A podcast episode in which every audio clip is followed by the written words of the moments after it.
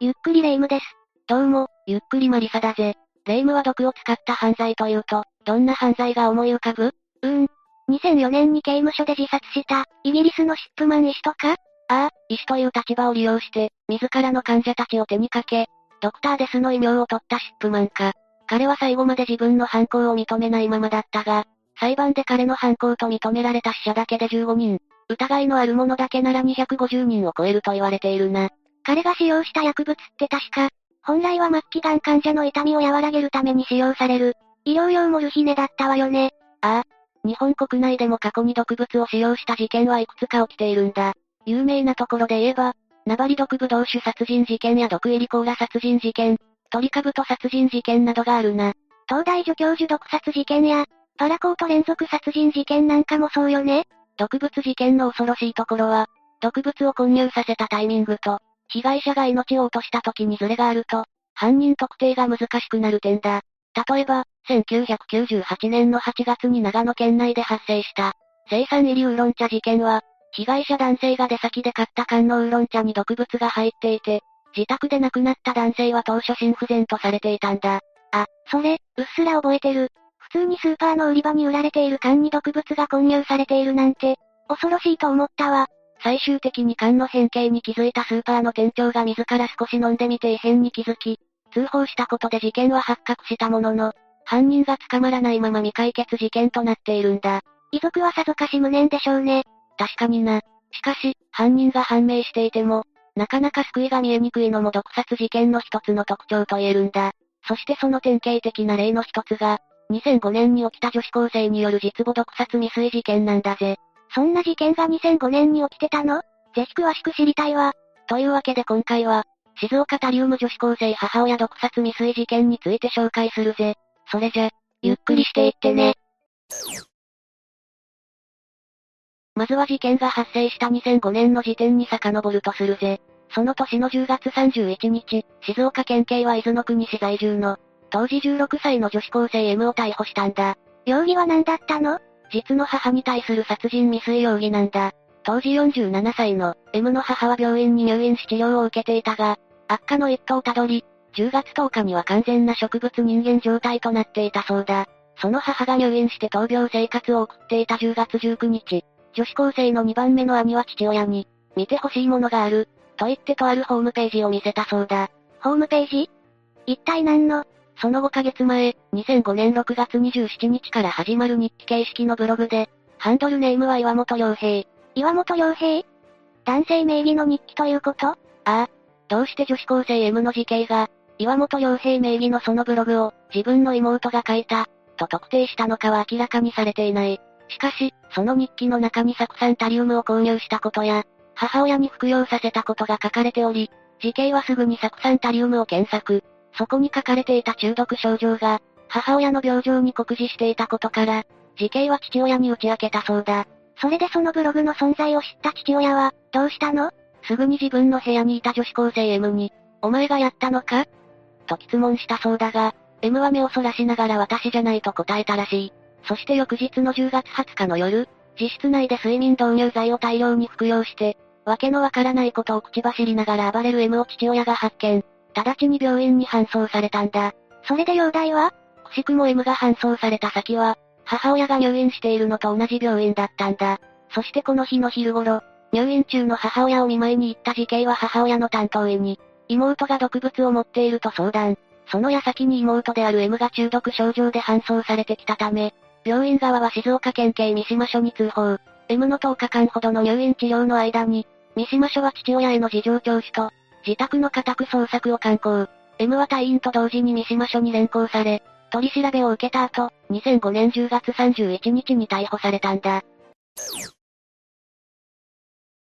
それにしても事件発覚のきっかけとなったブログってどんなものだったの？ハンドルネームの岩本良平って？まず、岩本良平、というのは、当時人気だった某ネット小説の主人公と同姓同名で、どうもそこからちなんでつけたらしい。両方を読み比べてみたことがある人によれば、実際ブログの文体や様式が結構似ているそうだ。へえ。でも、タリウムを購入したとか、母親に飲ませたとか、随分物騒な内容の日記だったみたいだけど、まさか犯行声明のつもりで書いたの？いや、少なくとも犯行声明代わりとかそういうわけではないと思う。後で説明するけど、自閉症スペクトラム障害の研究者の中には、この日記は、一見理科の実験観察ノートのようで、人間味に欠けた人格のように感じられるが、そうではない記述もあることに注目したいと評価している人もいるんだ。うーん、そうかもしれない。でもやっぱり生き物を殺すということ、何かにナイフを突き立てる瞬間、柔らかな肉を引き裂く感触、生温かい血の温度、漏れると息、すべてが僕を慰めてくれる、とかの記述を読んじゃうと、レイムが言いたいことも、わかるぜ。例えば、同じくタリウムを使った事件を高校生の時に引き起こした後、進学した名古屋で女性を殺したいわゆる、名古屋大学女子学生殺人事件の犯人王も、ブログではないがツイッターに、日常を失わずに殺人を楽しめることが理想なんだと思うとか、例えば、硫酸タリウムの半数致死量は 1g 成人男性だろ？で、未開封の硫酸タリウム瓶には 25g、つまり約13人分の生命が入ってるわけだ。それだけで神秘じゃないか。とか書いている。それから、18歳と16歳のゴスロリカップルが、お互いの家族を殺すことを計画し、1人を殺し、2人に重傷を負わせた。河内長の家族殺傷事件の女子高生もホームページ開設してて、いえー、めっちゃ内臓ウキウキなオペ希望。いえー、ズバッと石灰ノリノリで買いたい。とかって替え歌の歌詞みたいなのも載せてたもんな。うん？あのホームページのミラーサイト、未だに残ってるけど、理解不能すぎるもんね。話を元に戻すと、女子高生 M はブログを、ハンドルネーム通り、一人称僕で綴っているんだが、逮捕された後に留置所から父親に宛てて出した手紙の中でも、やはり自分のことを僕と書いていたんだ。え、父親に宛てた手紙の中でももともとボーイッシュな子だったとか？うーん、どうもそういうことじゃないみたいなんだ。女子高生 M はさっきもちらっと述べたけど、三人兄弟の末っ子で、上に兄が二人いるんだ。女の子が欲しいと望んでいたのは父親の方だったらしいが、母親は子供に手編みのセーターを編んでやり、料理などもうまい非常に家庭的な人だったそうだ。明るく朗らかで、美人でも知られ、周囲の評判もすこぶるいい人だったそうだから、末娘の M には色々夢も抱いていたかもしれない。しかし、あいにく M は家事には一切興味を示さない女の子で、事件前には同居していた次男に比べて、M に対しての当たりがしばしばきつくなっていたため、父親がそれをたしなめたこともあったそうだ。ということは、娘としてではなく、息子のように思われたかったとか？いや、それも違うんじゃないかと思うぜ。父親が言うには、M が女性である自分を否定し始めたのは、中学2年生の頃だったそうなんだが、その頃、M はあるいじめを受けたそうなんだ。いじめを ?M が中学2年生だったある日、下駄箱にラブレターが入れられていたそうなんだが、指定された教室に M が向かうと、待ち構えていた男子生徒に、誰がお前なんかと付き合えるか、と散々罵倒され笑い物にされたそうなんだ。何それ、ひどい。思春期の女子にとってトラウマになって当然の出来事じゃない。だよなしかもその頃 M は女子生徒たちからは、ハチというあだ名で呼ばれていたらしいんだ。ハチ顔が爬虫類に似ているから、らしいが、これもまた残酷なあだ名だよな。思春期の子供っていうのは、往々にして自分が受けた傷には敏感だが、他人の傷には無頓着だからな。おそらくその女子生徒たちに問いただしたところで、そんなに傷つくと思わなかったと言うんだろうし、実際そこまで思い至ってもいなかったんだろうよ。で、それをきっかけに M に変化があったの？ああ、父親に言わせるとちょうどその頃から M はゆる、女の子らしい服装をすることを嫌がり、母親が買ってくる可愛らしい服を拒絶。黒色を中心とした地味な服装に終始するようになったそうだ。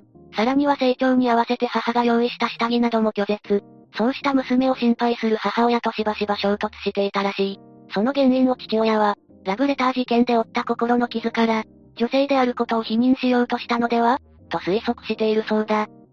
それ以上に傷つくまいという自衛の心かしら。その辺は定かではないけどな。ただ、そういう点を除けば、M は周囲からは、挨拶をすれば挨拶を返す普通の子と見られていたし、幼稚園の頃から一人遊びを好み、他人とのコミュニケーションの取り方がうまくはなかったそうだが、反面、昆虫やビー玉のコレクションなどに、熱中することもしばしばあったそうだ。それだけだと、個性的な子供、の範疇だとも言えるんじゃない？ただ、そのマイブームが科学実験から動物の解剖へと移行すると、小学生の時には毎日世話をするほど可愛がっていたウサギですら、解剖したいと思うようになるんだ。そこには可愛がれば可愛がるほど懐いてくれる、存在だったウサギへの情よりも、自分の好奇心を満たしたいという欲や、動機の方が強い姿が伺えるぜ。そんな M の心を強烈に魅了する存在が現れたのは、ちょうどその頃だったようだ。強烈に魅了する存在 ?2005 年7月3日、M は日記に尊敬する人の伝記として、グレアム・ヤング毒殺日記の名前を記しているんだ。グレアム・ヤングってイギリスの別名ティーカップポイズナー？そう、そのグレアム・ヤングだ。1947年生まれで、幼少期に実母に死に別れた彼は、父親が再婚した後、父と義母、実子と暮らし始めたんだ。グレアムは非常に頭の良い子供だったが、自分の興味のあるものにしか関心を示さず、勉学で言えばそれは科学だったそうだ。ちょっと M に似ているような。おばやママ母の香水瓶をくすねては、それにどこからか調達した塩酸やエーテルを入れて大切にし、ネズミの解剖をしたりしていた。ただし、M と決定的に異なるという点は、グレアムは明らかにママ母との仲は良くなく、グレアムを産んだためにグレアムの生みの母である、前妻を亡くしたと思っていたジップとの仲も、非常に冷え冷えとしたものだったことだ。その点、M の家庭は経済的にも恵まれ、両親の仲も良好。子供の頃は3兄弟を連れてよくキャンプやスキー、海水浴などの家族旅行にも出かけていたそうだ。さらに末娘の M は、放課後のほとんどを図書館で過ごしていたが、その送り迎えはほぼ、後にその M の手によって植物状態にされた母親がしていたんだぜ。確かグレアムは年齢をごまかして、アンチモンという毒物を手に入れて以来、それをリトルフレンドと呼んでいたのよねああ、そしてやがてジップ、ママ母、実子、そしてエボマイの区別なく毒薬を服用させ始めたんだ。しかし初期の頃、家族たちは自分たちの体調不良が、グレアムのせいだとは思っていたものの、それが恋だとは思わず、科学実験に夢中になると、周囲のことに注意散漫になるグレアムが、ポットや夜間をきちんと洗わなかったせいだろう程度に考え、きつめに叱るぐらいだけだったらしい。それでグレアムは家族へ毒を盛り続けたんだが、アンチモンの効き目が鈍くなってくると、今度はタリウムを使用し始めたんだ。タリウムは M も使用した毒物よね？その結果ママ母は死亡。父も体調を崩し続け、入退院を繰り返していたのだが、やがて医師は父が密かアンチモンの中毒であることに気づき、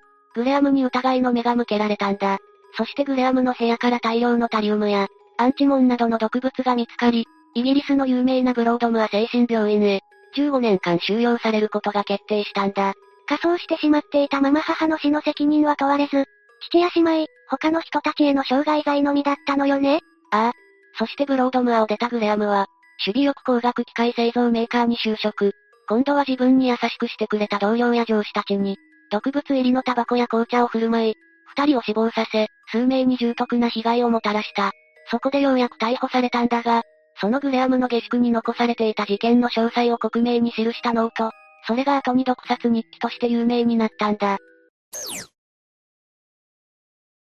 ということはあのブログは M にとっての、毒殺日記でもあったというわけ？そう言ってもいいだろうな。実際、グレアムを模倣するかのように M もアンチモンを入手。そして、それを使ってハムスターやウサギといった、小動物たちを使った毒殺実験をし始めたんだ。M の自室内にはそうした薬瓶やホルマリン漬けにしたハムスター、骨に耳だけついたウサギの標本などが、ずらりと並べられていたらしい。そして2005年8月24日には念願の酢酸タリウムを入手。グレアムがアンチモンをリトルフレンドと呼んだのと同じく、酢酸タリウムを小さな友達と日記に書いているんだぜ。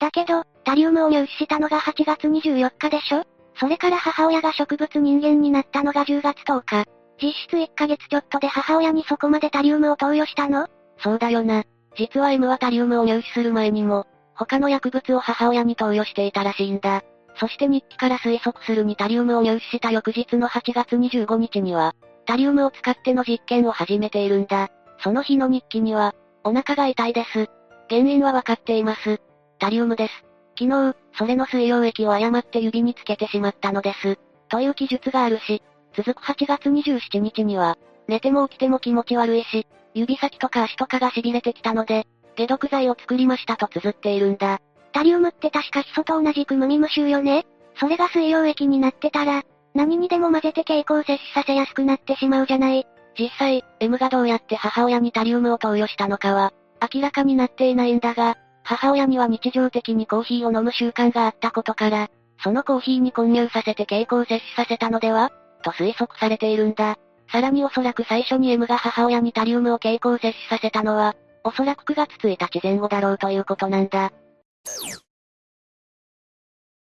母親の容体はそれ以降、日に日に悪化の一途をたどることになる。まず、顔が腫れ上がり、全身の皮膚に湿疹が見られるようになったそうだ。それってタリウム中毒のうちの皮膚炎だったんじゃ。ああ。しかしちょうど母親が体調を崩し始めた9月8日、母親はその体で M が通っていた高校に出向いているんだ。え、どうして？この年の4月に静岡県内でも上位10位以内に入る高校に進学し、科学部に所属していた M だが、学校側はどうも M が薬品を持ち歩いていることに気づいていたようで、母親を呼び出し注意したそうなんだ。しかし、その後も母親の体調はさらに悪くなっていき、9月10日、学校に呼び出された2日後には、足が痛み始めて歩行も困難になっていく。9月11日にはパート先のスーパーの仕事を休み、そのまま退職。9月12日の M の日記には、今日も母の調子は悪いです。足の不調を訴えていたけど、ついにほとんど動けなくなってしまいました。2階にある僕の部屋まで来ることもできなくなりました。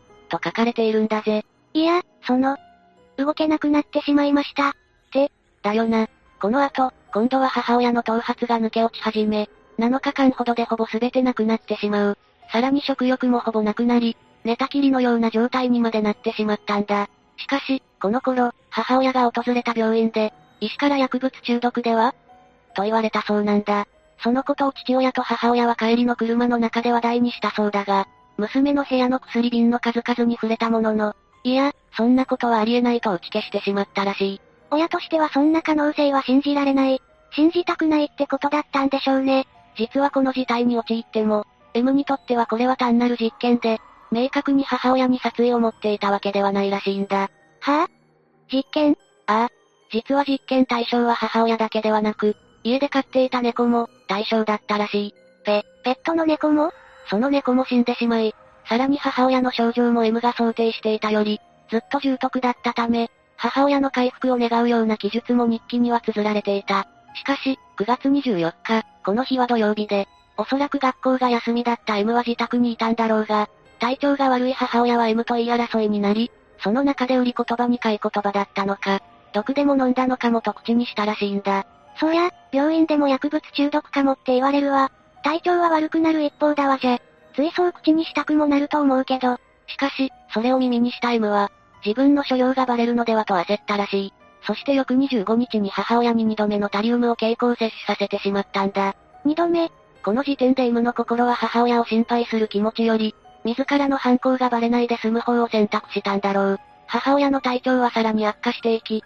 翌26日には一度目の入院をしたんだが、それに対しても、明日、母は入院します。未だ原因は不明のままです。残念なことに母はあまり良い保険に加入していないため、生活は少しばかり苦しくなるでしょう、と記述しているんだ。未だ原因は不明って、さらに28日には、母はよく泣くようになった。僕に毒を作ってほしい。誤って飲んだことにしてもらいたいとぼやく、自殺衝動が出始めたようだ。とも綴っているんだぜ。それって本当のことなの？それとも自分のアリバイのための布石？言った、言わないは水かけ論になるからな。しかし、結局この後10月2日には、母親は別の総合病院に救急搬送されるんだが、少し回復したものの、意識が混濁するようになり、やがて自発呼吸も困難になる。集中治療室に運ばれ、治療を受ける者の人工呼吸器をつけられた後、10月10日、父親の手を握りながら意識を失い、10月20日には呼吸障害を起こすことになる。その前夜10月19日に、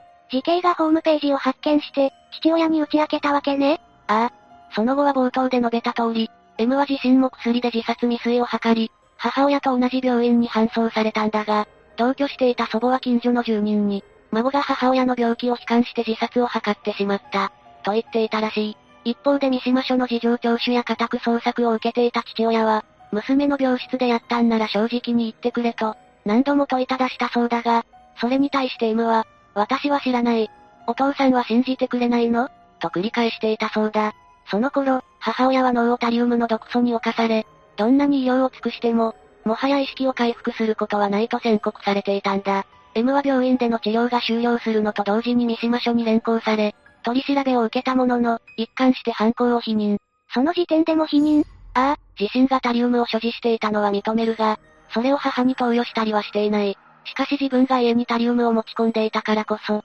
母が中毒になったのだと思うので、その点は責任を感じる。しかしそれ以外の関与はなく、日記の記述はあくまで創作だ、とな。そのため、精神鑑定をすることが検討され、東京都内の高知施設に移送されて精神鑑定を受け、12月下旬には通っていた高校を自主退学。年が明けて、2006年3月になり、精神鑑定を終えて、静岡県警富士署の留置所に収監された M に逮捕以来初めて、父親は面会したそうだ。3月。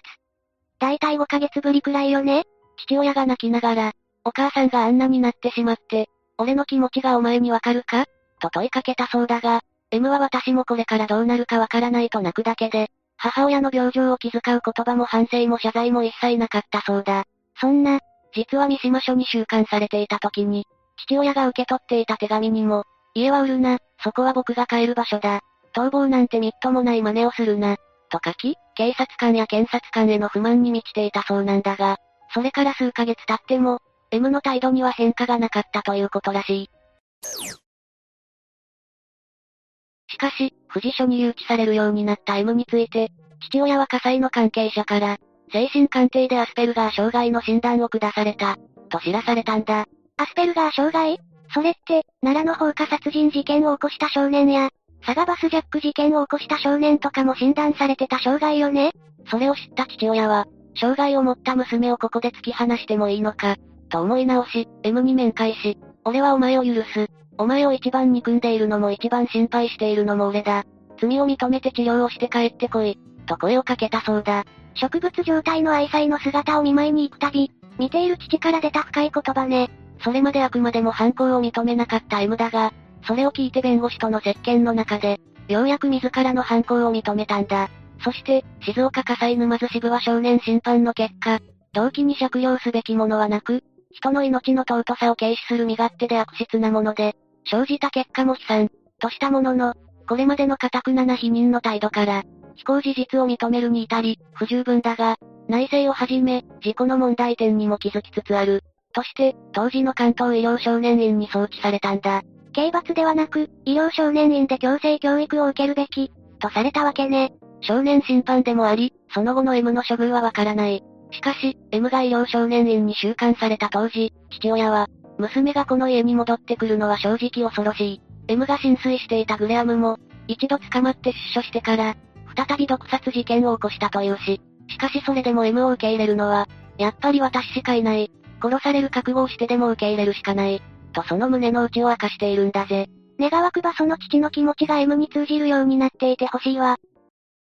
この事件から12年後、M の事件が再びメディアで取り上げられる事態が発生したんだ。あ、名古屋大女子学生殺人事件が起きたから？ああ。犯人の女子大生は、仙台での高校時代に硫酸タリウムを用いて、同級生の男女に傾向を摂取させていたことが明るみになったんだ。しかもツイッターには、榊原くんもタリウム少女も大好きですよ。との記述もあり、後の後半でも、科学の知識を使ってそういう事件を、起こしたところが興味深かったです。と述べたんだぜ。少なからぬ影響を与えたということね。さらに今年の秋、数多くの重大な少年事件などの、裁判記録が破棄されていることが明らかになったんだが、静岡火災沼津支部も2016年11月に、処分してしまっていたことが明らかになっている。静岡火災は、支部を含めて現時点で、特別保存の扱いにしている記録は、一件もないと発表したそうだけど、今後類似の事件が起きないという保証はないんだし、せめても今後は記録の保管について、